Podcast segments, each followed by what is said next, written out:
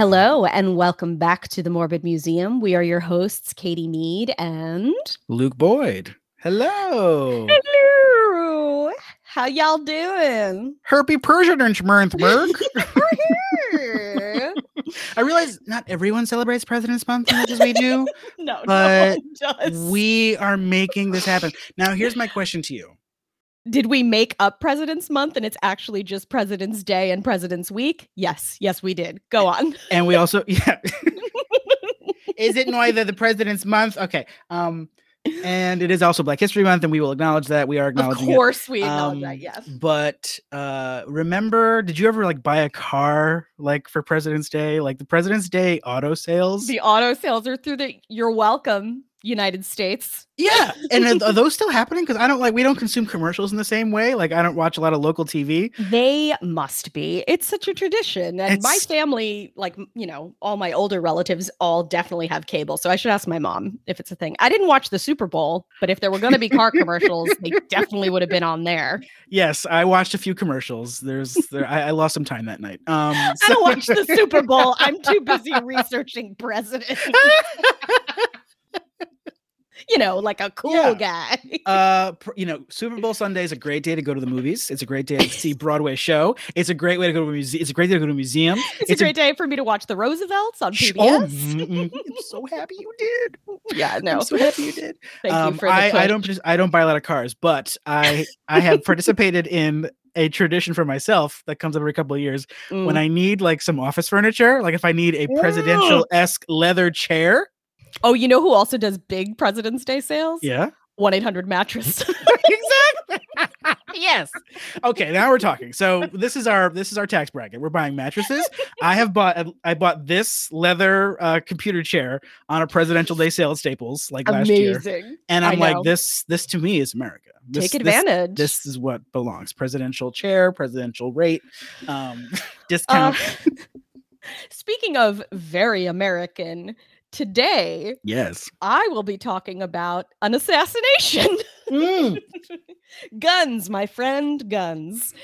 So American. I will be, unfortunately, sharing with you the devastatingly sad and possibly avoidable death of our 20th president, James Garfield.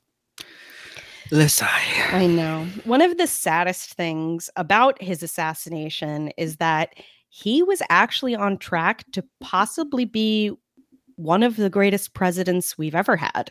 Mm. He stood for so much during a time when people stood for not so much in the in the government and higher Mhm, classes for mhm. sure. Uh, today, many historians agree that he is an example of a president who just had enormous potential to truly change the country for the better. And he had the kind of qualities that you dream of in a president. He was Mm. humble, Mhm. but had a really good sense of self. He was affable with a sense of right and wrong and a keen awareness of the unacceptable amount of nepotism and corruption that was existing in DC at that time. at that time. Certainly not now.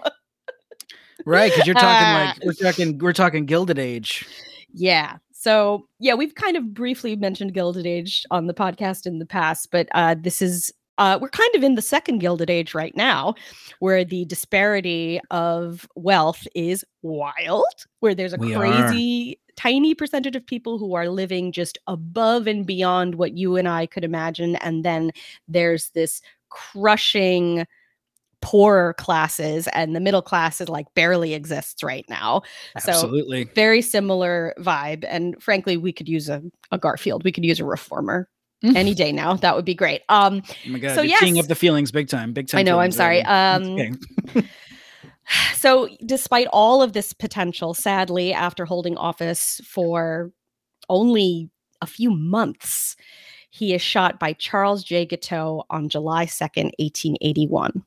And he did not die right away. He hang Hmm. he hangs on for months, finally succumbing to his injuries on September 19th at the absurdly young age of 49. So he So had he had so much more presidenting to possibly do also. Mhm. He was only president for 200 days from the beginning of his term till the day that he died and obviously for those last few months, he was doing little to nothing in terms of work. I think he maybe wrote a few letters when he felt like he could. Um, Right. But um, by and large, he he really was barely the president. So the question is, after the way I've just described this man, why would someone shoot this president? And Mm. also, why did he die so long after? So, here we go. Let's start by talking a little bit more about the man himself because he really is a fascinating person and a super, super cool president. So, super president. super president. So, let's start. So, he loved lasagna, hated Mondays. Sorry. I had to. I'm sorry, Dave. I can't do that. that was for my husband Jay. He's been talking about lasagna nonstop this week while I've been doing, researching Garfield. anyway, JK, JK. He was not a sarcastic orange cat, but he was born in Orange Township, now known Whoa! as That was intentional. now known as Moreland Hills, Ohio, on November 19th, 1831. This is a good segue, right? Yeah, part of that Ohio cult of presidents. I know. It's So many o- good prezzies come from Ohio. his father dies when he is very young. So ultimately, that causes him to live a fairly impoverished life, Hmm. um, which I think really is a quality, frankly, like an attribute of some of the best presidents because they have these humble beginnings someone who knows what it is to struggle and Yes. really not have anything and when i say really not have anything he didn't have shoes till he was 4 Mm. his mother immediately had to start working. I mean, like his whole family was working except for him because everyone agreed that he was special. His Jimmy. intellect was obvious from the very beginning, so smart. And even his own brother, who did have to go to work, said, James must go to school. He has to be educated. So he's the he's the great hope for the family. He is. And that also says a lot about where he comes from. He comes from a very loving family, Mm. uh, apparently, a very affectionate family as well. And that causes he himself to be a very affectionate partner and eventually father. So yeah, that that humble beginnings things, I think that really creates uh, a level of empathy rather than this sympathy of like, oh, it's so sad that they're poor. It's more like, no, I fucking know what it's like to not have food for a day or two. he's of I the know- people. Yeah. And what's really interesting about him too, I I love this about him because poverty is used during his presidential campaign to be like, he's so courageous and humble and hardworking. Look at how far he's come.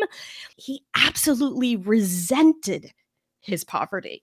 And he Mm. was, I mean, he was tortured for it by his peers, mocked endlessly as a kid. Mhm. And he himself uh, is quoted talking about how he felt like had he not grown up so poor, he could have done so much more with his life, which is hilarious because he's so accomplished. Wow. Yeah, I'm about to tell you all the shit this guy did that's going to make you feel like you're a terrible person. Can't wait. Can't wait to especially now as we get, doesn't get easier as we get older. No. Just- no. Get ready for Right. How many books em- I not write? Okay, Yeah. great. embrace your mediocrity. Here we go. Great. So, uh, what's really funny about him is from a young age, such a little boy thing, he read a book about sailing and decided he wanted a life on the sea, except he lives in Ohio, Ohio! and there is no sea. Maybe you can see a Great Lake if you're lucky. so, at 16, he's like, I'm going to work on the canal, the Ohio River. Oh, he wants to be a boatman. And his mother's like, This is dumb. Please don't do this. Don't do this. Jimmy, it's a fad. There's gonna be these. There's gonna be trains before you know it. Don't get invested in the goddamn canals. They're they're not going anywhere. By the way, I love him rebelling as a 16 year old is going out and getting a job on a boat. Which hey, the canals were the serial killer highways of the 1820s. Okay, He- he was a good boy. honey, Uh, be safe. it turns out uh, it was not meant to be because he he falls into the canal. Hope you can swim, Jimbo. yeah, that must have been such a like, "Mm, told you so. for his mother. yeah, so he almost drowns and he should have drowned. But by chance, a rope that he had not tied properly still held him. And so that knocked some sense into him. And he was like, holy shit, I think I've been spared for a higher purpose, that my family Mm, might be right. And there's more to my life than this. There must Yeah. be. And so he commits fully to his education and he excels to get himself through college. Also, a great story. He was a janitor, and in full goodwill hunting style, he is so brilliant. Far more than many of his teachers, he becomes a professor when he's a sophomore No in way. college. That's so annoying. It's so annoying. As a professor, fucking fuck my life. hate students hate him and the profs hate him. Guaranteed. Guaranteed no friends. and it, but that's the thing. He, he isn't just intelligent, he's super likable. He's Mm. extremely charismatic and extroverted. He's also cute. He's got these gorgeous blue eyes. He's six foot tall. He's got broad shoulders. Quite a looker, which we did Very dis- handsome. we discussed him quite a bit in We our we sexy president Patreon. Yes. Garfield's sexiness was touched on, but we can Yes. always have we always have time for it. I always have time for more. And and listen, if you guys have not listened to that episode, you are missing out. It's just me and Luke basically getting hot and bothered over grandpas. But anyway, uh back to Garfield. By now it's pretty clear that Garfield has found himself. And I think he knew that he was on a path to something truly great. After his commencement speech, he wrote in his diary, I am resolved to make a mark in the world. There is some of the slumbering thunder in my soul, and it shall come out. And make a mark he did. As I said, he is exceptionally intelligent, excelled in scholastics and linguistics, was a professor of classics, math, geology, history, literature, eventually becomes a college president. He contributed a goddamn original proof of the Pythagorean theorem for fuck's sake. oh, and then just for shits and gigs, he takes the bar and becomes a lawyer. Which he- is the pathway to success in Very much so. most time periods. Absolutely. and he's also religious, so he becomes Mm, a minister. He just loved learning and reading. he's a joiner. He was a true intellectual, like truly, but like an unusual intellectual in that he wasn't super ins- insular. He he was Mhm. so outgoing and very likable. His students loved him at the college. And beyond just those qualities, being bookish and likable, he's also brave. The Civil War breaks out and he is immediately compelled to be part of the ar- army. He Yes. feels that it is a holy crusade on the war against slavery. He was already in Congress at this point, having run on an anti slavery platform as a Republican. And he quickly rises in the ranks in the army from lieutenant colonel all the way to becoming the youngest officer to hold the rank of major general in Mm. the Union Army. He serves a total of 16 years in Congress. He votes for the 13th Amendment. I mean, he's also in politics during a very pivotal moment in the country and it's it's a big coup to say I served in the war. I fought for this country. Yes, the war know, hero status cannot be denied. exactly. No, no, And no, I no, think no. he I think he saw action in a couple big battles like Chickamauga. Oh, yeah. And Oh, yeah. he he has there's you know he's very striking in his military uniform. and he had military background or experience. He's just really clever. right. and he's six foot. He stands out in a crowd, you know? Looks good on a horse. You're good to go. Damn good in a uniform. Yeah, and I think, I, and Luke, I'm curious what you think of this too. I I do feel that I don't know. I feel like military service should be compulsory for presidents because I feel like again that's another thing was like if you're sending people out to war, Yeah. you should have known what it's like to be in a war. There is this interesting theme you bring up with commanders in chief with military experience because Yeah. there's a, such a marked difference between them and like you would think of someone like obama or kennedy or even like carter being really cerebral Yeah, world diplomats and they're all very different in terms of skill I mean Um, Lincoln. yeah you know, Also a big time war president, and like right, their humility, their you know, but Kennedy did have the military edge, so it's like, and Carter Carter served as well, but I don't think he saw a lot of action. I could be totally wrong, that, but there there is this big disconnect between and he, but Kennedy struggled with the, with the chiefs of staff because he was more peace seeking, even though Yeah. he was a anti. He was like you know he he was into military to a to an extent. So Yeah. there's a lot to be said about military experience. I think, yeah, to be a president, you kind of either have to know the law or you have to know military service. You have to have some kind of experience that makes you bona fide. and Garfield had both. He did. The the He only did. thing he really lacked was foreign policy experience, but he read up on it. He could tell you like like how taxation and monetary systems Yeah, work sure. in countries all over the fucking world. He was Right. ridiculous. and but and America's not quite of the world power just yet. So No, it's like that'll really. we'll grow into that. No, that was actually sadly part of his plans was to Mhm. improve the navy and increase our our uh, presence on the world stage. He had actually set up a um an ex uh what is it a, a pan exposition or something like that. I forget what they're called. And several countries had already been like, "Yeah, let's do it." Um Mhm. and after he died, they all started to back out and ultimately uh, Chester A. Arthur canceled the whole thing. But yeah, he he had big plans. He did. Right. But anyway, going back to just his career here as a public speaker, also, I mean, if someone's this intelligent, you know, sometimes they're not great with people, not great in the public. Nope. Also, an amazing, moving public speaker. I mean, he is, for me, he has my dream qualifications as a president, as someone who's like very horny for intellectuals, but Mhm. also you know i'm gregarious and i i like i like someone who's friendly and easy to talk to and i just yeah i have such a boner for him. It's ridiculous. Hey, recognize. I do he's a good i one. do. He's a good you know, one. he's- he could have been a great one. Who knows? But uh yeah he's he checks every box for my idea of a perfect president. So how does he become president? This is a very interesting story let's talk about his party at the time. I mentioned he's a republican. And for those who need reminding or maybe some of our international listeners republicans in the 19th century are not republicans now. No.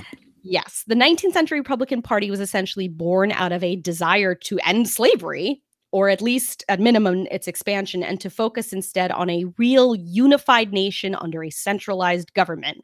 Whereas Democrats at that time were largely Southerners focused on states' rights with the idea of holding on to that institution of slavery and expanding it further out west as we were claiming more of those territories this flip happens very slowly over the next several decades and and I think it's fair to say I think most historians agree Luke that it's it really kind of pivots dramatically around the time that FDR becomes president because he is a democrat but he's an intense reformer Yes. and very much kind of what we think of as a democrat today Absolutely. And Yeah. so people like Kennedy and FDR had to appeal to the Dixiecrats. Mhm. the Southern Democrats who were racists, who Yes. were big into states' rights, which is usually code for segregation and Jim Crow.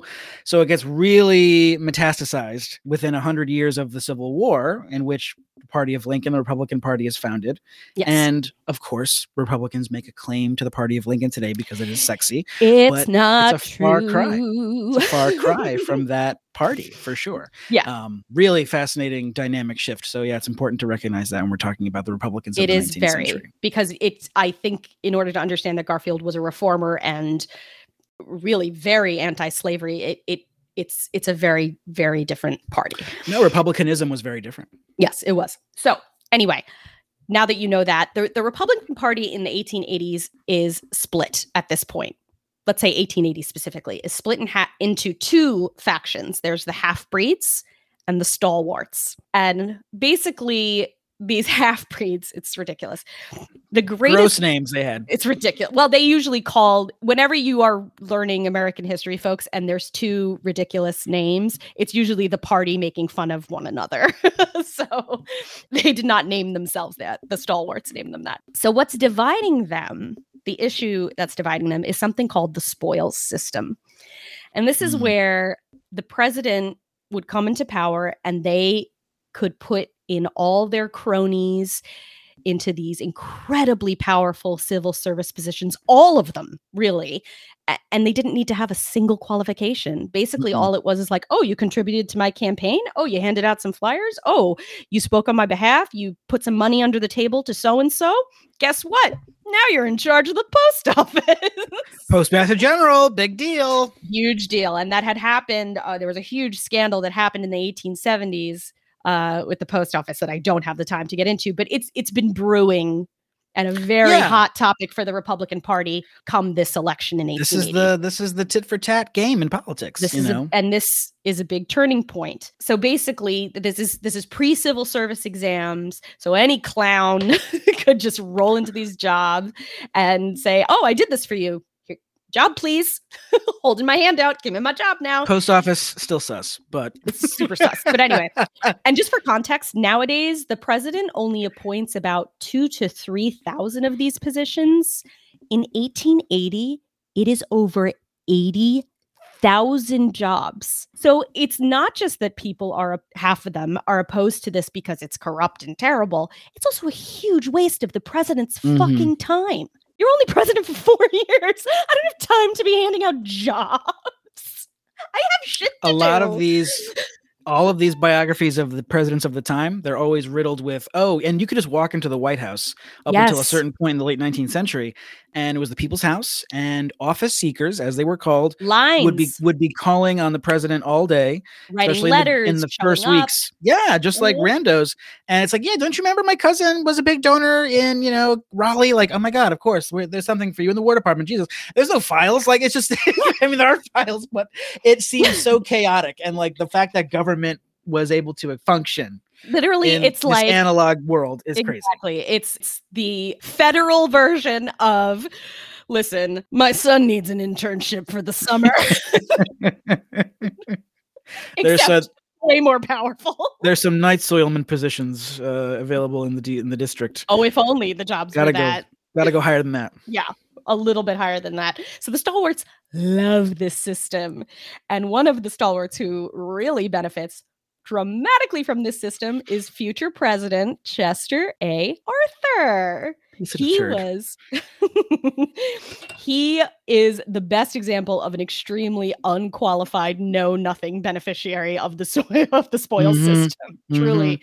He had the best paying job in the government at the time better than the president because he could he had a salary and then he got the money that he would get on top of that from Mm. running customs oh god yeah oh yeah yeah in new york so i mean and new york is everything at the this customs time. house in new york is a temple of commerce A hundred percent, and the, and seriously, the most coveted of positions at the Yeah. time. So, uh, things are contentious at this year's National Republican Convention. It is gonna be rough. so it's between Ulysses S. Grant, as we've also mentioned before, a corruptible president, sure very much fully on board with this spoils system. was not impeached but is not unimpeachable Nope. uh, and then on the other side of the aisle, you have uh, a gentleman by the name of James Blaine. yeah this Yeah, is a big yeah. deal He is a big deal. And they are at a total stalemate. They are voting repeatedly and they are deadlocked over and over again on who it's going to be. And they're so rowdy and it's so crazy. Garfield actually gets up at the convention and gives a speech. And it's like so moving and beautiful. At the very end, he's like, Do you want this or what do you want?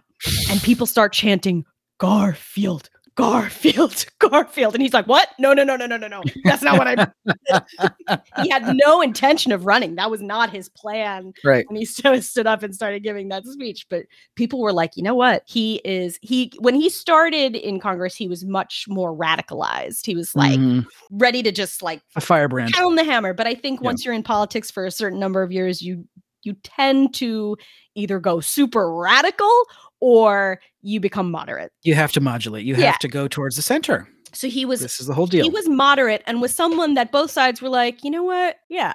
All right, this is a compromise candidate I think we can all stand behind. And so Right. he then, while he initially resists and he says, Can you force me to do this I, against my will? He writes his wife, who he had a lovely relationship with, by the way, who's like, Are you okay with this?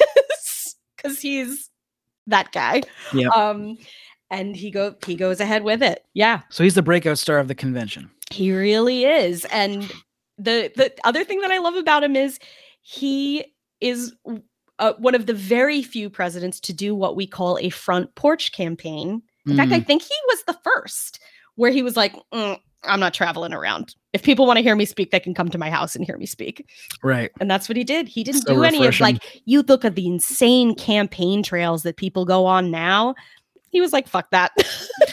And- I love that scene in Tom and, and John, um, John Adams. Where I think he's saying to to Kate to Jefferson, "You're actively campaigning. You're like leaving. You're going from place to place. Yes. You're talking. You're talking to people about uh, seeking office. How gauche? How gauche. Yeah, and so he was just like, "No, No, you wanna hear me show up to my house. I got And- cookies. And people did. They flocked by the hundreds. And he had a very strong backing by major figures of the day. Um, someone who really stood up for him was Frederick Douglass. Mhm. He loved him and said, This is a man who is for the black man. And I stand by him a hundred percent. And so, yeah, no, it was he he reached a lot of people.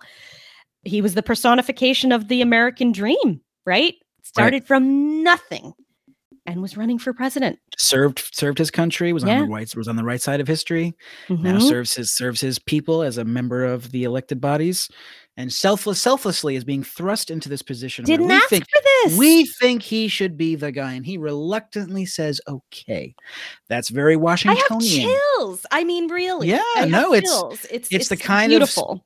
dedication to the public service and i think something someone like garfield was probably someone who also kind of believed in the, a bit of the old civic religion Oh, like, definitely. Like America, you can, you know, America. Some part of that means a Christian idea of that America is Mhm. a promised land or a, a blessed country by God or favored. Mhm. But there's also something to be said about just the. This is the greater good is the country. Yeah. Is Yes. the is the people in our immediate you know, area, and we love this country and its history and its mythology, I know. which is already well rooted at this time. and people loved him Mm. Loved him enough to elect him Yeah. he becomes the 20th president of the united states and it is not by a lot it's actually by a very slim margin um he i think it's like 10,000 popular votes which i think is still the smallest margin in history and It's tiny. he had chosen Chester A. Arthur to be his running mate, his VP, because he was trying to appease New York, who held Yes. a lot of sway in the vote because they had the biggest population. And so this guy, Roscoe Conkling, who basically ran New York, super Mhm. corrupt, horrible, horrible man. Um, Chester was essentially his bitch. Chester A. Arthur was his bitch. And he's the head of the stalwarts. And he's basically like, yeah, you do me some favors after, get the jobs Mhm. that I need, get the people in the jobs that I want, and I'll get New York for you. No problem. Right. And so he wins because of New York. He really does. I mean, not just because of New York, but it was a New York, New York is the California of, of- Absolutely. of, of the time period. You, it is the center of gravity mm-hmm. financially and in large respects politically in terms of the machines of New York, which is such a fascinating sub theme. yes. New York in the in the democratic you know history. Yes. So he makes that deal, doesn't ultimately stick to it because he's like, haha, joke's on you. I'm gonna destroy the spoil system, motherfucker. Well, and because this is a big turning point. Huge. Rutherford B. Hayes was stepping out, stepping down. He was. He was he was president before, and the election of 1876 is this major corrupt turning point. well, he in- left him with this problem. Yes, needed because A resolution, recon- one way or the, the other. The reconstruction issue is completely raw, a raw nerve when It's he's such a entering, problem, when he's yeah. entering in 1881. So this is a huge moment, and to have him be a honest antidote, Likeable. yes, Yeah. to to the corrupt Rutherford with his dirty deal in 76.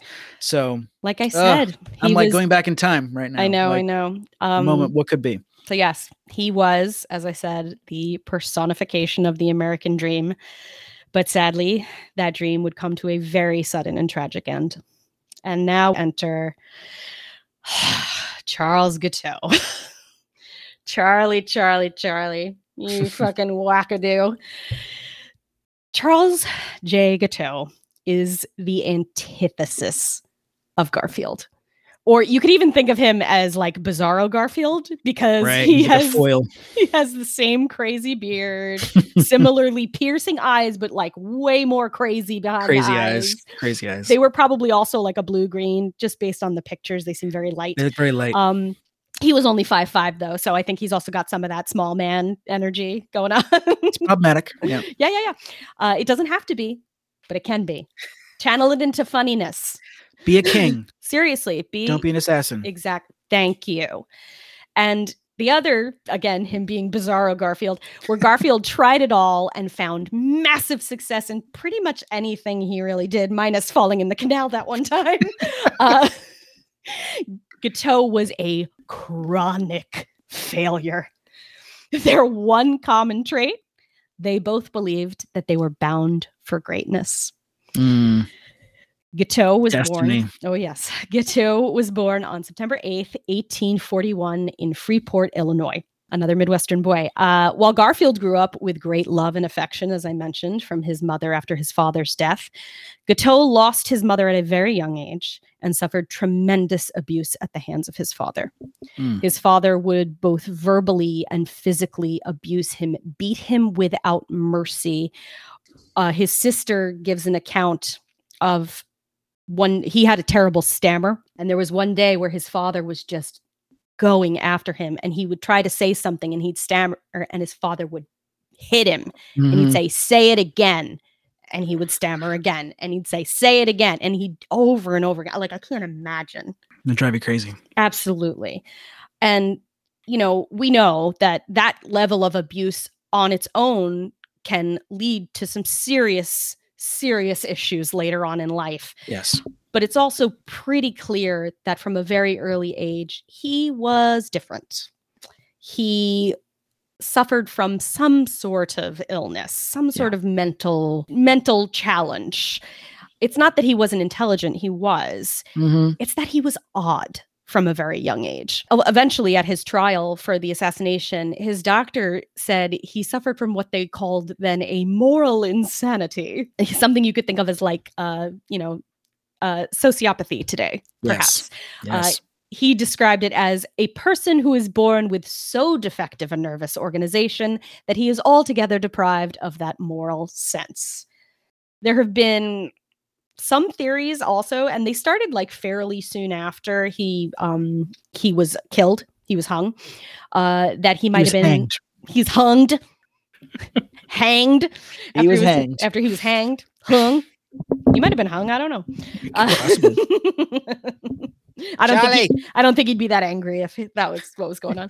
anyway, he uh, so there are some who think that he may have been uh, syphilitic.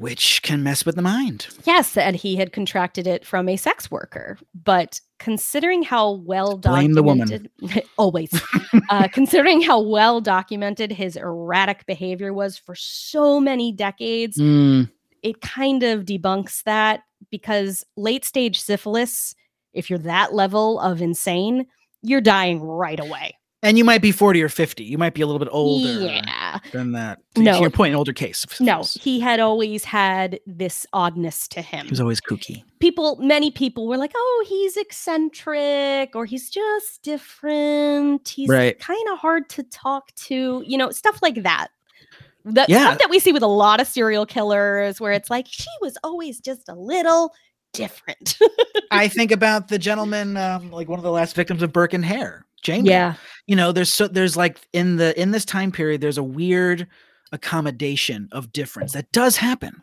Yeah. If and it's based a lot on what where you are, who your what your community is, and what your level of functionality is. If you can hold down a job, if you have people to take care of you, you're you're Boo Radley, you're just an eccentric, you know, or you're someone who Mhm. doesn't have resources, you're on the street, you're begging for food, you're desperate, you might just find yourself in terrible situation after terrible situation, right run-ins with the law. So, you know, ah, I feel for this guy though.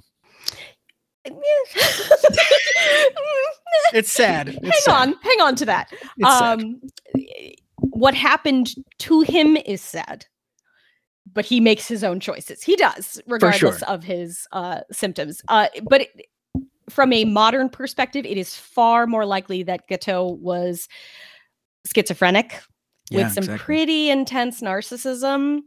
Um, there's also a neuroscientist, Kent Kiehl, who assessed him sort of retrospectively and uh, believes that he was a clinical psychopath, lacking a lot of uh, feeling in some ways. But yeah, it's he's a complicated profile. He's rejecting the ordered world that Garfield worships. The society, the the order of things, law, It's not even that. Well, we'll get into it. a We'll talk, moral order. we'll talk know. about his motivations and why I think he's schizophrenic. Sure. um, either way, whatever's going on, he is without question incredibly delusional, especially when it comes to his own potential and what he felt he deserved. Mm. He thought, like I said, he thought he was special. Right. I think in his own mind, he was like, I know I'm different, but he didn't think of it as I'm different in a bad way. I'm different in that I'm fucking special Better than you. which is scary. Uh, some of his failed ventures included he was a college dropout, again, antithesis of Garfield, a college president. Underachiever. hmm Couldn't, never was prepared for tests. Terrible. Uh, he was in a free love utopian religious group called the Oneida Community in upstate New York We love the Oneidas. in five years there, he never really connected with anyone. Can you imagine being in a fucking sex cult and no one wants to fuck you? Oh, So rough. that's bad. Poor If guy. if if if if John Humphrey Noyes can't fix you, um, you you sanitarium is the next choice, and usually they're right next door to the United community. So get on over they straight up did a play on his name and called him Charlie Get Out. now I'm thinking of Mean the, ass Christians. they really really really uh yeah uh, yeah. heady. Uh, um, other not achievements, he passed the bar, but failed as a lawyer because he was embezzling funds from bill collecting. It was like one for you, one, two, three for me. two for you, one, two, three, four for me.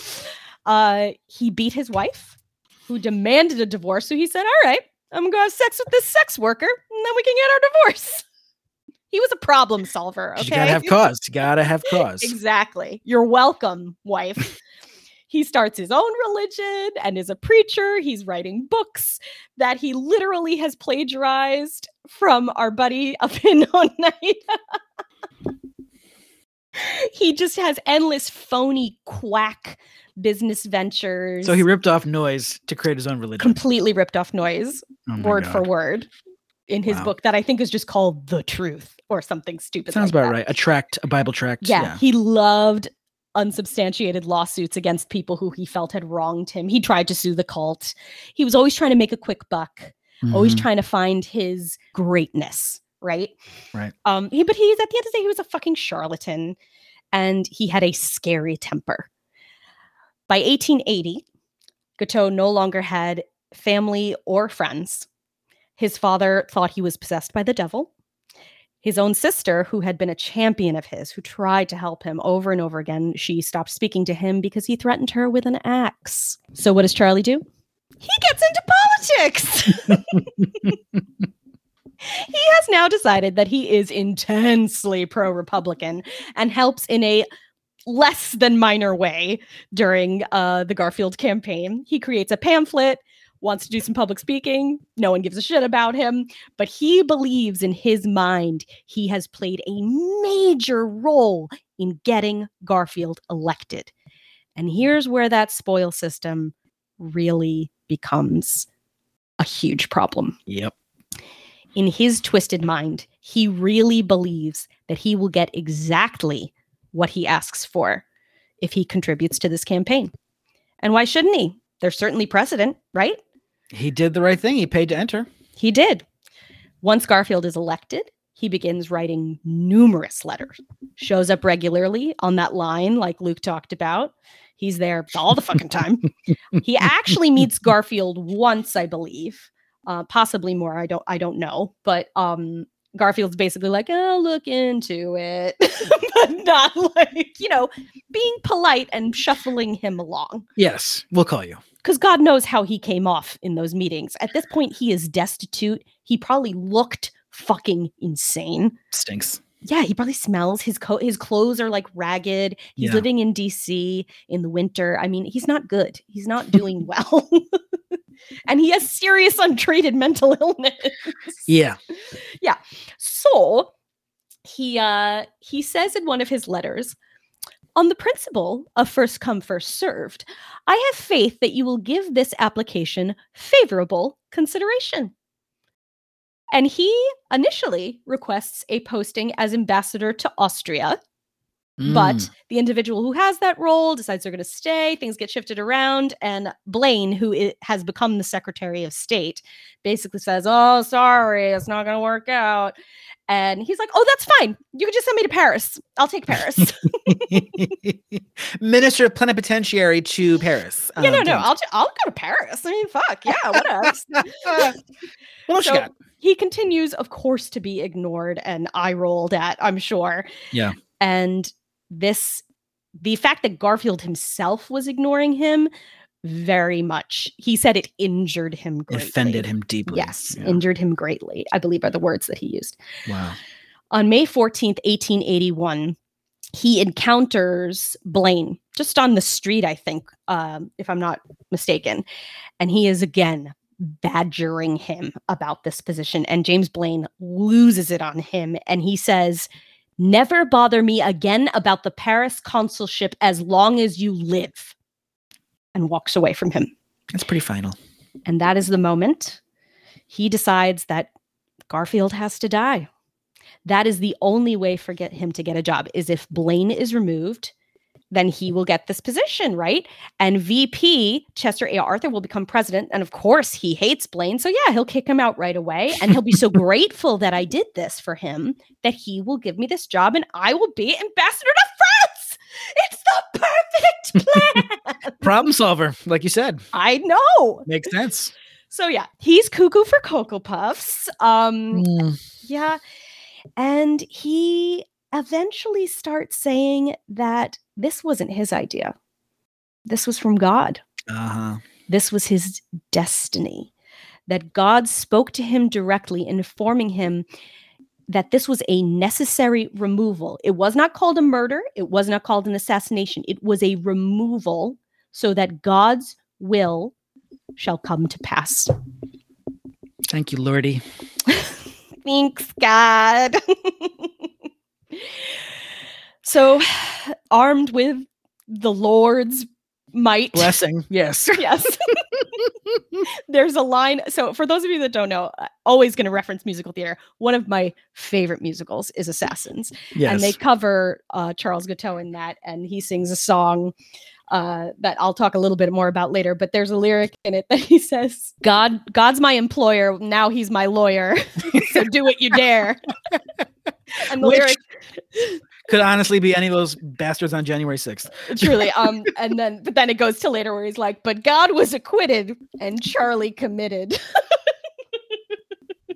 It's so comic in the show. It's so good. it's a very very good song so well performed um but anyway so again armed with the lord at his side he buys a 442 webley caliber british bulldog revolver with ivory grips and he chose ivory grips over the wooden handle one that was in the store because he knew that it would just look great in a museum You know, it would look fly if you kill a president with an ivory handled pistol. Yeah, like he is really thinking about the amazing long-term effects of this. He can't So wait for the Morbid Museum to be built. This Yeah. is his he finally figured out what will make him great. This is supposed to be his great act. He's very sick. He's Yeah. very very sick.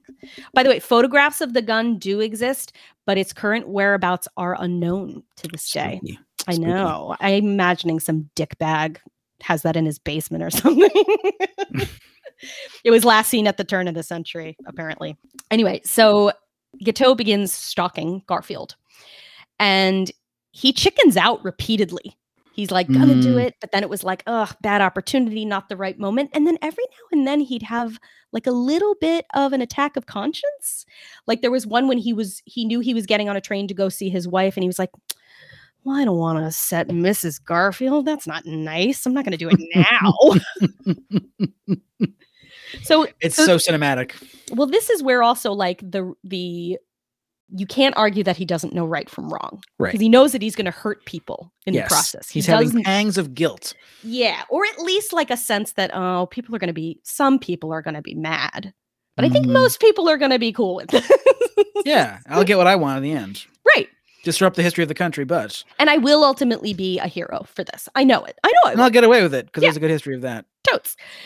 Uh, yeah. So he finally sees the perfect opportunity written in the newspaper on July 2nd, 1881. He finds out that the president will be at the Baltimore and Potomac Railroad Station, where he will be headed to Long Branch, New Jersey for a family beach vacation. His family is already there and he will be joining them. Now, just think of what I just said. The newspaper is reporting in great detail the whereabouts and travel fucking plans of the president Very, to the to the minute, very common in the time.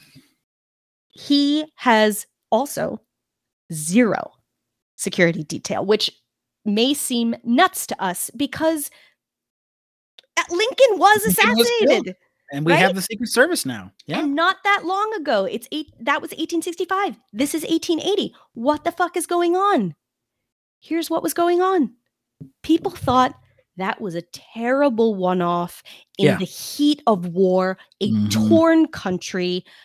This was, you know, Booth had the might of the South behind him. He believed he was right.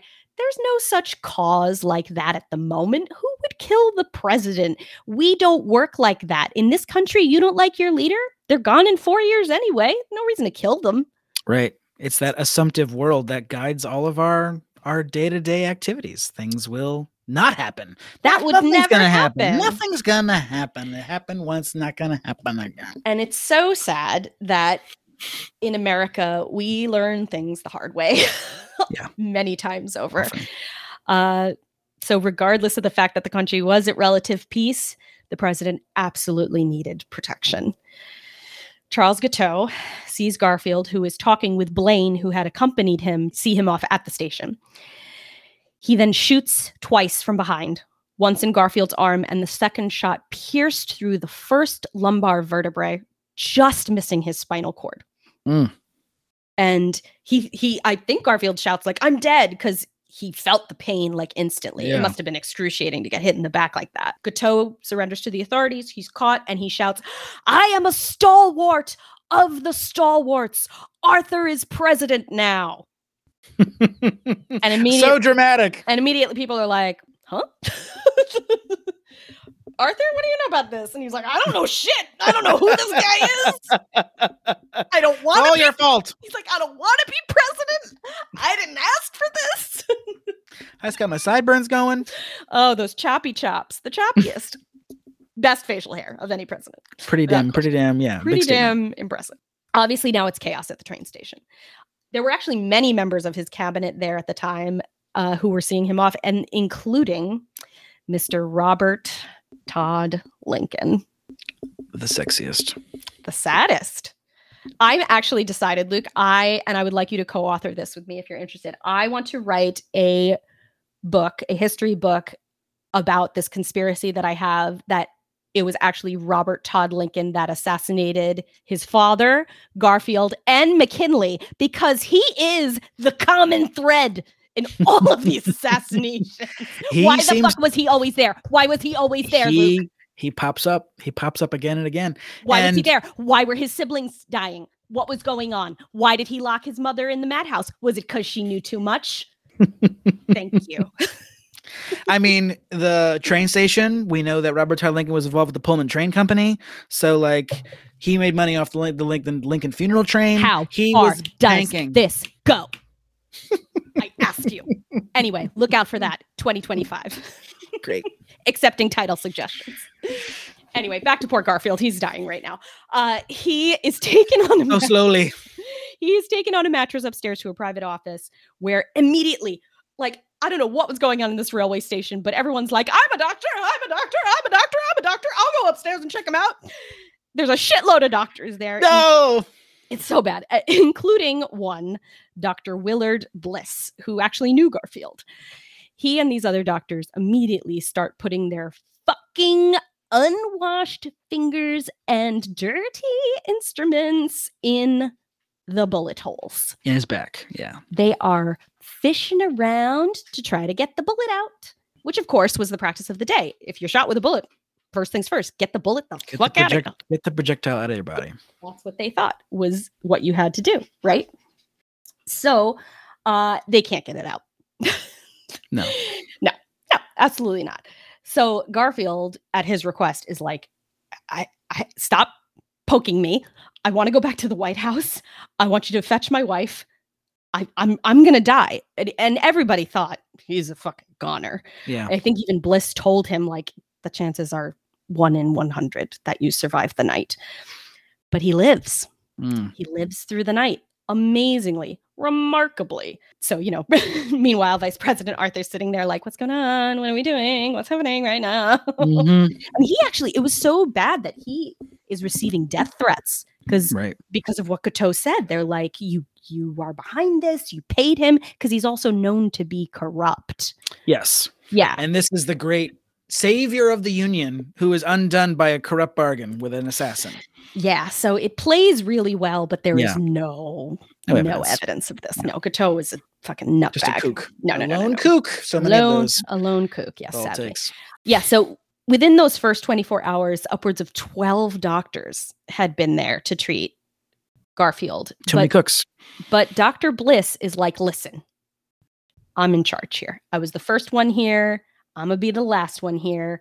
Uh-oh. And he's kind of continuously shuffling people off and he contacts all the doctors. The president has decided that I will be his physician from this point on, and your You services are no longer required. President Garfield never said that. Of course not. No. Son of a bitch. Nope. And Was he a glory hog? well, here's the thing given his track record as a doctor, he has tons of experience in the field treating bullet wounds. Mm. So it's understandable why there wouldn't be a lot of pushback initially, even though it's so fucking odd, even for like a layperson at that time, to not have other possible doctors to talk to when you can't find the bullet uh, right away. Like there's options. You know There's what I nothing mean? systematic about this. And this is before we have a White House doctor, White House physicians, right? Oh yeah. So this this is really what seals Garfield's fate because Dr. Bliss has zero interest in listening to anyone else and potential treatment plans. Worst of all, he is not a doctor that was interested in the latest innovations in medicine, which when you have a president who's dying and and it's looking bad, you got to throw some fucking Hail Mary passes. And he didn't care Mm-hmm. like many of the doctors we spoke about in our previous episode, um, Bliss did not believe in germ theory. 16 years prior to this is when Joseph Lister, who I mentioned in our operating theater episode, um, he had begun his work on anti- antiseptics. Right. And it was being widely used at this point in Europe. And doctors in America had learned of it. And some of them were like, yeah, this makes sense that infections have been reduced dramatically. We'll we'll start doing this. But it was mostly more holistic doctors, which is so funny because people think of them as the more like woo-woo out there people, but they were the ones Mhm. who like wash your fucking Wash your hands. hands. First step. because holistic meaning like natural, Mhm. cleanly. That's the Mm. whole idea behind it at that time. And Bliss wanted none of it because he had kind of fallen prey to some holistic stuff at some point and it tarnished his reputation. So he was like, absolutely not. I know what I'm doing. Um, but he does everything wrong. He does everything wrong. He's giving the president foods that are too rich. They ultimately nauseate him and he's vomiting a lot. He really can't eat. He is then, in response, feeding him rectally, No. which not great. He's giving him constant, regular doses of morphine, laudanum, and alcohol, Mm. which of course is making his body weaker. It's fucking up his organs that are fighting to stay alive. Mm. And what's so interesting is that while initially it seems like he's feeling somewhat better in those first 24 hours, he's having some improvements, it's pretty clear that the wound does not look good. Right. Mm-hmm. because all of that poking and prodding has been happening. And at some point, it looks so bad and inflamed. It's oozing pus. And Dr. Bliss simply says, Oh, this is such good news. His condition is improving. It's all it's all leaving his system. This is exactly what we want to see. Mm. Which is like, "What?" the body's pushing the bullet out, girl. It's gonna come right out in a couple minutes. It's gonna be fine. Meanwhile, the reason that it's oozing is because all of those probing fucking fingers and instruments had basically just been digging a deep hole, a perfect pathway for bacteria to come into his body constantly. Right, just open. Yeah. So by the end of July, he is doing really badly. He has very clear signs of septicemia or septic Sepsis. septic blood, Yeah, which is bad. just not good. He hard is to come back suffering from that. Oh, yeah. He's suffering from chills, fevers, delirium. He is incredibly ill. And so Dr. Bliss says, well, the best thing for this is everyone needs to go away. Family, get out of here. Evil. Get him in a room where there's no windows. He needs total rest, no contact with anyone at all. like, what? yeah. Because when I'm really sick, I definitely don't want my family near me to cheer me up and make me feel better. Right. Right. Yeah. And the worst thing, possibly, it's I think that putting his finger in the hole is the worst thing, but possibly secondary to the worst thing is he is talking to the press. He's the only one filtering information about his condition, and he is making it sound like he's doing fucking great. Right. Of course. He's lying and lying. It's horrible. Terrible. So he's he knows it's going badly and he must have been Mhm. terrified, but rather than seek further assistance and be like, "All right, I think my hubris got the better of me," he just keeps literally burrowing deeper.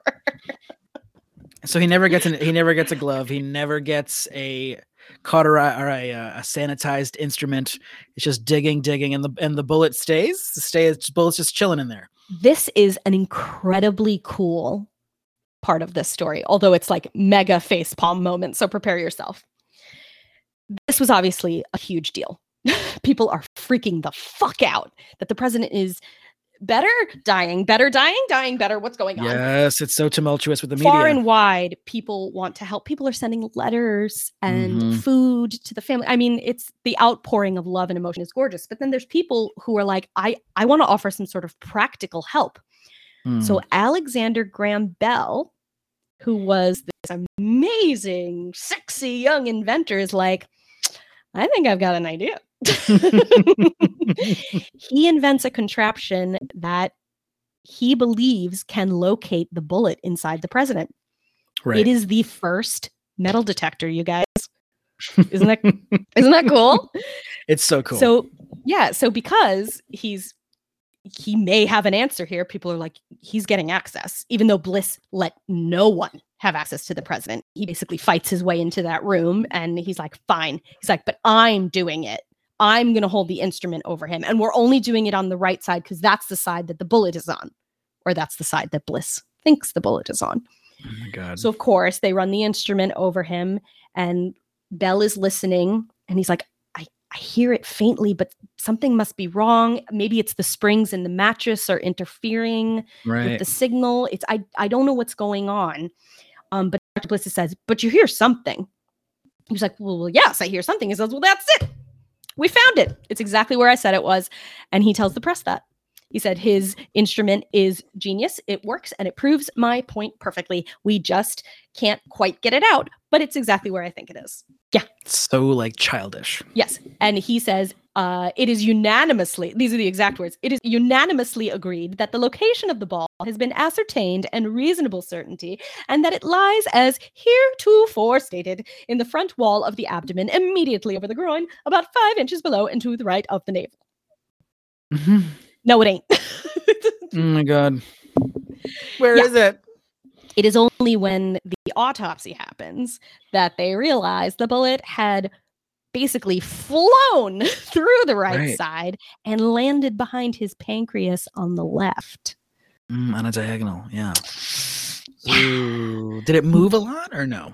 Well, uh, basically, it so I think I mentioned earlier, it goes through his lumbar, right, his spine, Yeah. and pass passes going to the left. So it's essentially, yeah, moving on a diagonal and kind Right. of gets tucked under under his pancreas ever so gently and sweetly, causing no damage to the organ itself. Mm-hmm. And as far as we know, with all the moving and everything, it kind of stays somewhat in the same space. Probably, yeah. Wow. I think it was really It's in there. It's just deep. Yeah. It's as deep as deep as you can go into someone. Yeah.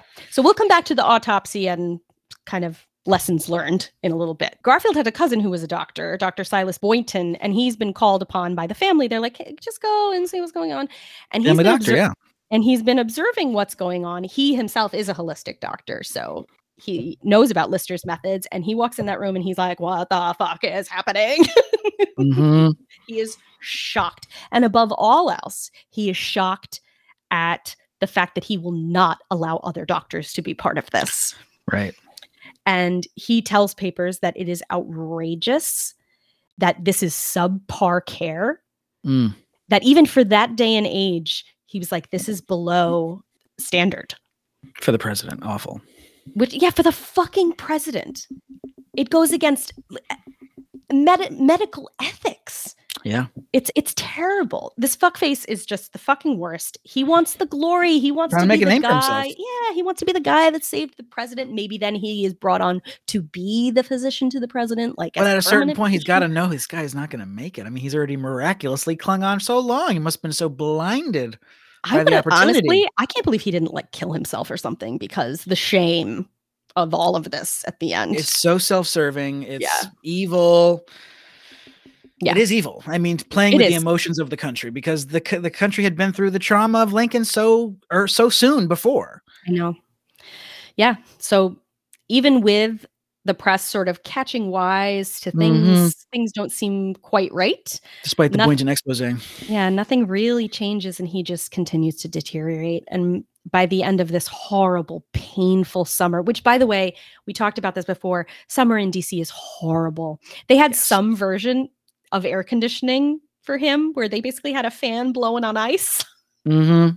but he was like he was suffering so immensely in so many ways that he knows he's dying. He does. He I, I i think most people know when the end is pretty much there. And so on september 6th 1881 president garfield says enough. Mm-hmm. i want to go be with my family. Take me to the jersey shore where he was supposed to go in the first place which is so sad. Um make this happen. I'm not asking you i'm telling you. Right. they take his bed and put his bed on a train and they build track specifically to get him where he needs to go and this i'm going to try not to get Mm. emotional because this is beautiful word spreads of his journey and 2000 volunteers laid track to the door of the cottage So beautiful. it becomes stuck at one point and people pushed it home with their bare hands to get Oh. the rest of the way there That is so. That where is this movie? I don't know Where is this? Why is this movie? Steven Spielberg, Tom Hanks. Why has this not happened yet? Because the emotionality of this is There is- so powerful. There's a beautiful, beautifully done PBS documentary that came out in 2016. Um, I oh, what was it called? I watched it. It's called like uh, "The Murder of a President," Mhm. and it's about this.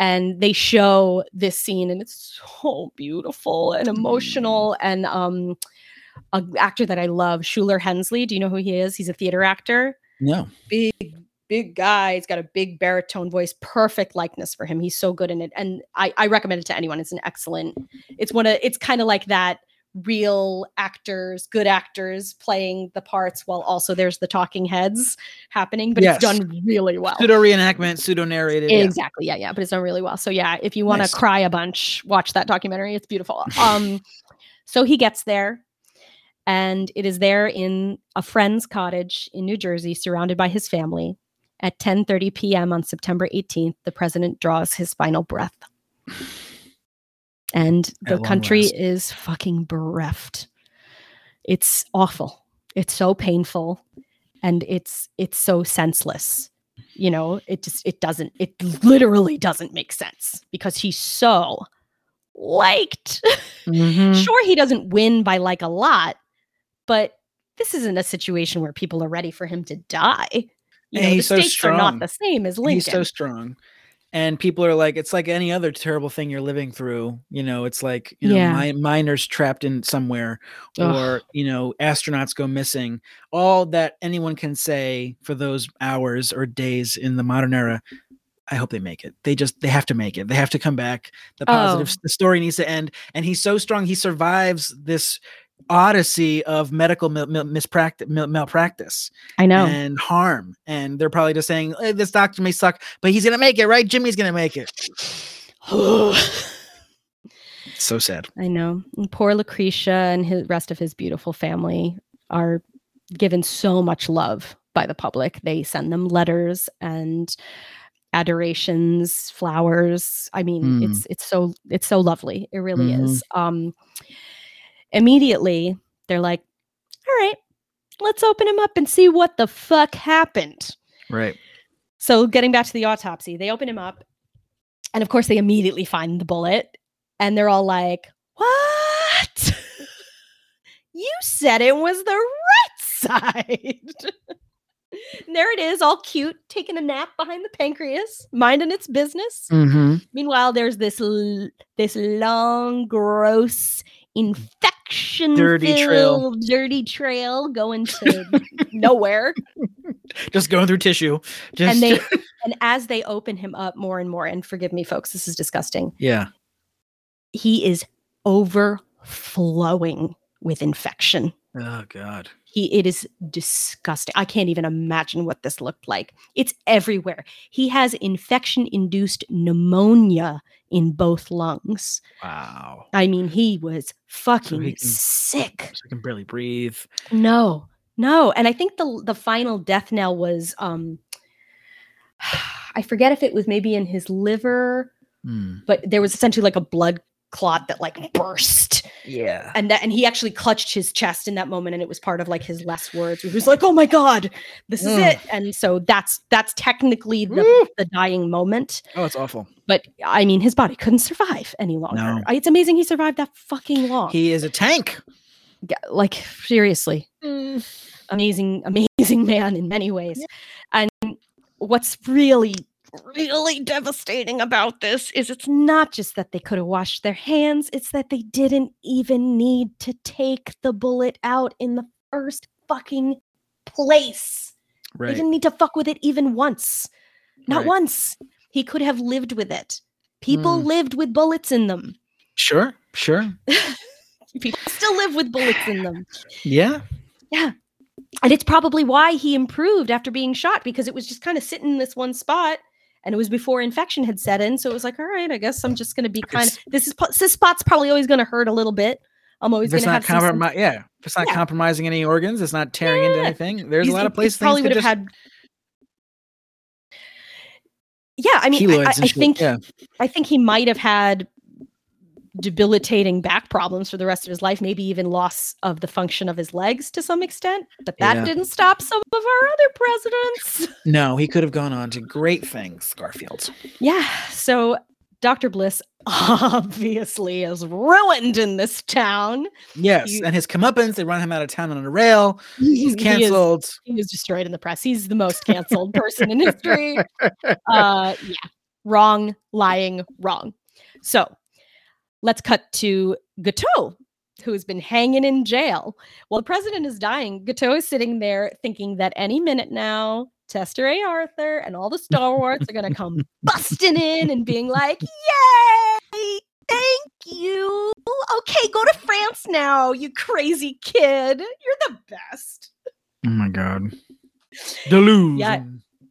he's so deluded that he told the papers repeatedly that he did this to unify the Republican Party. I did this for you guys. I did this for all of us. This was what was in the best interest of the Republican Party and ultimately the fucking nation. You're welcome. Sounds a lot like John Wilkes Booth. A bit. Yes. A little bit. initially because his rantings, you know, there's this Arthur suspicion, but very quickly, like I said, the more they talk to him, the more that the police interview him and they Yeah. hear him rambling and talking, they're like, oh, oh no. Oh, he thinks that about everybody. Okay, yeah. Oh, uh-huh. oh, he ain't Right. okay. Oh, he he thinks Arthur's in on it and Jesus. Oh, dear. Okay. Oh, we got to revisit this conspiracy. okay. All right. So after Garfield's death, he is officially formally indicted on October 14th, 1881, on the charge of murder, obviously bumped up from attempted murder. Uh, his trial starts in November and doesn't end till January 25th. It went on for a long time, Mm, right? It's crazy. You would think the fucking opened and closed, open and shut. but I think part of it was it was a real fucking show. Mm. because like any true megalomaniac insane narcissistic sociopath psychopath schizophrenic hi- hi- first and foremost i'm going to be my own lawyer and they're like no no no no no no no Oh, not- God. no, no, no." so the person who had been assigned him was like okay yeah no i'm out and he couldn't he couldn't get lawyers to stay with him because he kept saying you can say I was insane at the time, but I am not Right. insane. Oh my god. And temporary insanity is not really picking no, up. This is one of the first, if not the Right. first high profile case where they tried to put forth the temporary insanity defense. Yeah. Yeah. So the public is not really primed for it, you know? It's like that's the thing. It's like it's on the he- edge. But he's also, he will not act the part. He No. refuses to be crazy, even though he's so blatantly crazy. Crazy. When you're Right. so crazy that you won't say you're crazy, you're really fucking crazy. Right. So he's not competent. That's the problem. He's you know. nuts in court. He is Yeah. cursing at the judges, the jury. Mm-hmm. He's ranting and raving, saying all kinds of crazy shit. He talks to the press, smiles, waves at them. He's acting like he's having the time of his fucking life in the courtroom. Sure. People must have been appalled by this. You know, Yeah. yeah, no, no, no. And he doesn't think that people hate him, even though he has been shot at twice in his jail cell. Somebody saw his like figure and tried to shoot him. and he's still like, oh, you crazy kids. You're welcome. Where's Jack Ruby when you need him? Seriously. Save us all some print, okay? oh, God. my favorite moment in the court, which is kind of one of my, you know, thesis points in this episode. I, not that I want to agree with anything that he says, but he says, the doctors killed Garfield. I just shot him. Which- Hats off to you. Good defense. Right. You should also submit a proof of the Pythagorean theorem while you're at it, okay? I Good think, logic. I think today that doctor would actually go to prison Absolutely. without question. the It's negligence. Serious, serious negligence, malpractice. Yeah. But like you were saying, like you couldn't get away with like not having a second opinion today. And just like the like again, the way the government is so built up, like talk about Kennedy having 18 doctors that he's like No he's manipulating way. to get different drugs from. No but, like, way.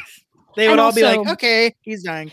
and also you know uh, as a wife being able to advocate far better now than then Mm-hmm. you know having mhm. more of a say in the care having more autonomy in your care, right? And like, you Yeah. know, thankfully Garfield's granted a moment of grace where he asks politely to die with Yeah. no more interference. Right. Lucretia Yeah. could have been involved way earlier, as he requested when he first goes down. I can't imagine someone being like listen you're gonna have to leave you can't stay with him anymore i'd be like bitch you're gonna have Yeah. to leave You can try this with Mary Todd, not with me, honey. Okay. not with lucretia bitch Live, laugh, Lucretia. lucretia okay? don't Get do the that out of my way. i want a shirt that says live, Live, laugh, Lucretia. oh bless her heart Bless her widowed heart. Oh, beautiful lady. Um, what's so interesting about the public opinion at the time is that it seemed even though anyone and everyone who talked to him knew he was fucking out of his mind, no one cared. They wanted him dead because he shot the fucking president. Whereas today, you know, we figure out insanity defenses, things like that, you know, um, there was just no question that he was going to Mhm. die. He was going to die. He was going to get a death sentence. And here's the thing unlike Booth, who at least represented that like hatred in half of the country, where half of the country was kind of rejoicing in Lincoln's death, you know, his motives were entirely selfish. And no one was really happy that he was dead, including, like I said, Chester A. Arthur. Least of all. And and that's the thing. No one wanted that guy to be president, so this was devastating. Not good. no. No one wins. So ultimately, of course, the jury finds him guilty and he's sentenced to hang. And I got to say, I would never go to an execution. I am so against the death penalty. But if I was going to make an exception, this was the one to go to, you God. guys. Oh god. This is a show. It's a three ring fucking circus. Mhm. I mean, really, a maniac to the very end. He famously smiles and waves at everybody as he's just walking along. He starts dancing his way to the Oh. gallows. Okay. He's doing the cakewalk, famous dance at the time, having a good old time. He shakes the hand of the executioner. Real class act. And then he gives a speech about how the Lord will punish all of them. That he uh, sings a song from the Assassins. yes, he says President Arthur is a coward and an ingrate. and as his last request, he says, "I'm going to recite a poem I wrote at 10:30 this morning called I am going to the Lordy." And this Mm. is uh, Mhm. this poem is Stephen Sondheim wrote the song that Guiteau does in Assassins based on Yes. words from this Around poem. the poem. Yeah, so the song is I am going to the Lordy. It's brilliant, really brilliant writing. If you have Mhm. never listened to the song or seen a clip from it, wildly entertaining and probably pretty much exactly what this was like because he had actually requested an orchestra to play as he sang the poem. In the key of E. Let's go. Weirdly enough, they said, no, We're good. no, no. You can have you can have your mashed potatoes, but you know we're gonna kill you now. you're done. and he drops the paper, and I guess that's signaled to the hangman to Drop put it. on the head, drop him, drop him like he's hot. Yeah. And he is hanged on June 30th, 1882, in the District of Columbia, just two days before the one year anniversary of the shooting. What an ordeal. What an ordeal. A year long ordeal. This whole thing all Horrible. The country just must have been in agony. I, I really, I can't imagine. Awful. One of the most ironic parts of all of this is that he shot Garfield to obtain a job through the spoil system, right? But the the act is so disturbing to the general public, it causes this even more so than before. And it already was a hot bed of contention, right?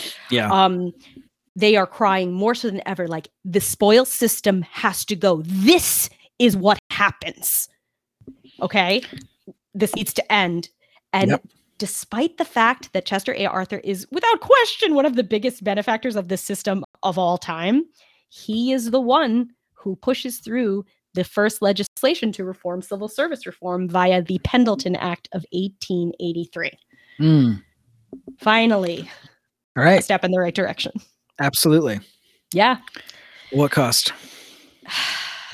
the That's loss it. The, foc- the like you say, the focusing event. i know It's a focusing event that It's brings our attention event. to a problem. And there's sometimes convenient solutions to those problems or ways to subvert future things like that from happening. And this is one of them. That Yeah. you know, people are just trying to get offices and creating these inflated expectations and creating hurt feelings. There needs to be an equitable system. How revolutionary. Imagine that. so I'll kind of end by simply saying the loss of Garfield is honestly difficult to quantify because we'll just never know, you know? But the immediate aftermath was, of course, heartbreaking.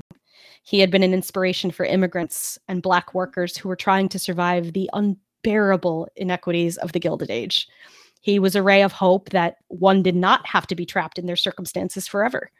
He believed in equality of opportunity for all, especially in education. He had plans to do serious education reform for Black people because he felt that they would be the poor class till the end of time if we could not improve the education system for them, which is Mhm. so. Ugh.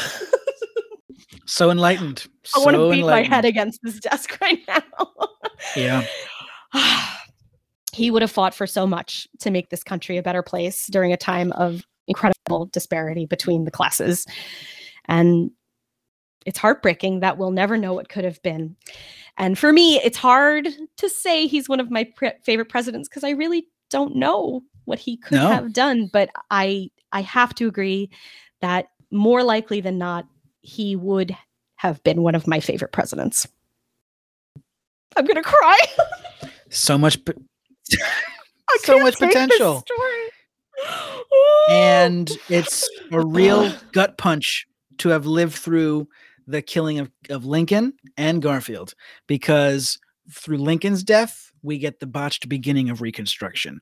Through. Garfield's death, we get the final death of a possibility of a redeemed Reconstruction. the potential Because the Dixiecrats have taken power, they've kicked out all the people who were elected into office, people who are people of color who were elected into positions.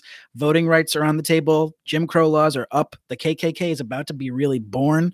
Like this is a really fraught period, and one can't help but think of, oh my God, what if? Because this guy was the the eh, the the difference to the corrupt bargain.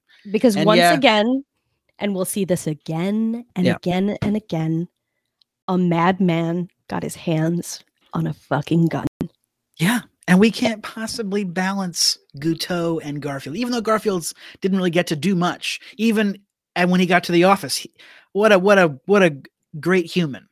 And yeah he started he'd started Guiteau making could never balance that out. Guiteau could never balance that out. You know, and there's no there's nothing Guiteau could ever say or do, especially how performative he was, that could possibly make sense. i mean he could put on a show but otherwise He could put on a great show, but yeah, beyond the peanut gallery, he could not equalize the the loss and the possibility of what if. Yeah. And you know, another thing is like get your VPs in line, y'all. Make sure you got a good VP. Do get a good. VP. this is why when certain people make vp decisions It's very important. you got to pay very important. attention It's very important. pay the fuck attention don't pick a sarah palin people won't vote for you That's it. That's it. Because these guys don't always make it. So let's always keep that in mind. We don't want that to happen, but it could happen. it can happen A heartbeat away, as they say.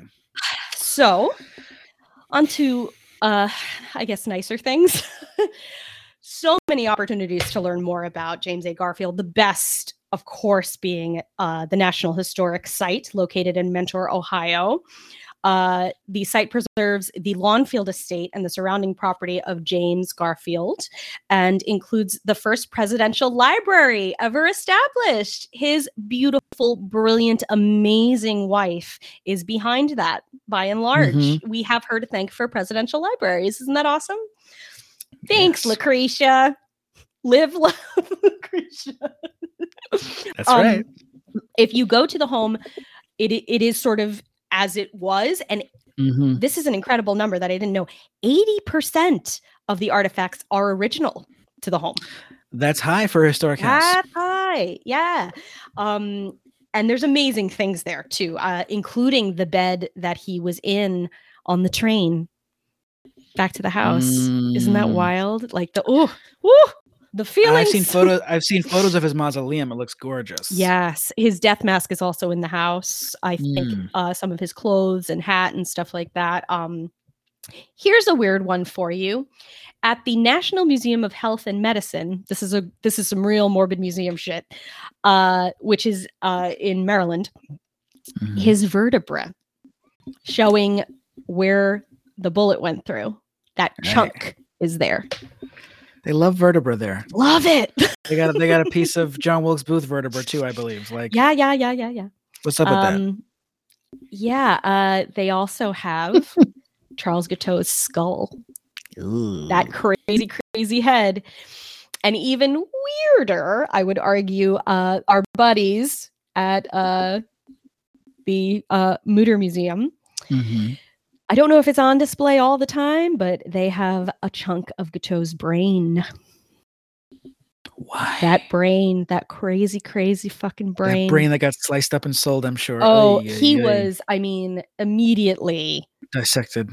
Well they yeah of course they wanted to know what the fuck is going on in that head Yeah. they ha- his brain has been analyzed many times over um his body because again the time period we're talking about people body snatching central they were like we can't bury him people are going to want to take his body apart and literally sell it for up, like yeah. yeah. to fans basically to weirdos so he's basically just um anatomized he's broken up for parts. Into nothing. into nothing. Essentially, his chunk brain here. He's literally Oh. the scarecrow from Wizard of Oz. and they took my brain and they brought it over there. They took my skull and they brought it over there. That's great. Sorry, fucker. Too bad. Um, so yeah, to me, those were the most the most compelling artifacts and and place that I found. Um, but yeah. Oh, Jimmy, I love you. I'm so sorry. It's such an undertold story too, and um, I know, and and I'm mad that it's undertold. Once I I first got interested in it because of the musical Assassins. I didn't know who Mhm. Charles Guiteau even was. Um, but then from there, I was so obsessed with the weirdness of the story and like mhm. who the what made him matter as a president that you would kill him, and it just kind of snowballed from there. And yeah, the one of the best books, honestly, I've ever read, and all of you should read it, is uh, Destiny of the Republic. And it is just phenomenal. And that is the best deep dive you could possibly do into this subject. Candice Millard is amazing. Oh my God. She, first, first of all, she's hot as fuck. She, Gorgeous. and she, yeah, and she loves writing about these old men. She wrote The River of Doubt about River of Doubt, which is another great TR's book. Amazon journey. Your One of- boyfriend, one of my Winston. one of my favorites, Hero of the Republic, Yeah. about Winston Churchill's time in the Boer War. Yeah. Um, and she, she, loves writes the Republic. she writes thrilling. Yeah, she loves rivers and republics. She writes thrilling epics because Um, she's not a historian she's a journalist she's a writer so she writes she writes as a storyteller which so is the- a big thing. oh my god so the books give you like he was standing on the harbor looking out at the sea and like Yes. tells the story in that way rather than like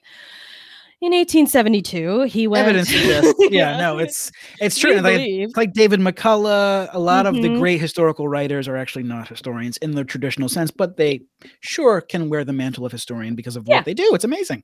they're um, compelling writers so yes. yes those are my recommendations luke thank you for coming with me on this devastatingly sad journey Thank you for making it as enjoyable as possible and so informative. Uh, it was thrilling to get so much more information on that. Thank you for sharing.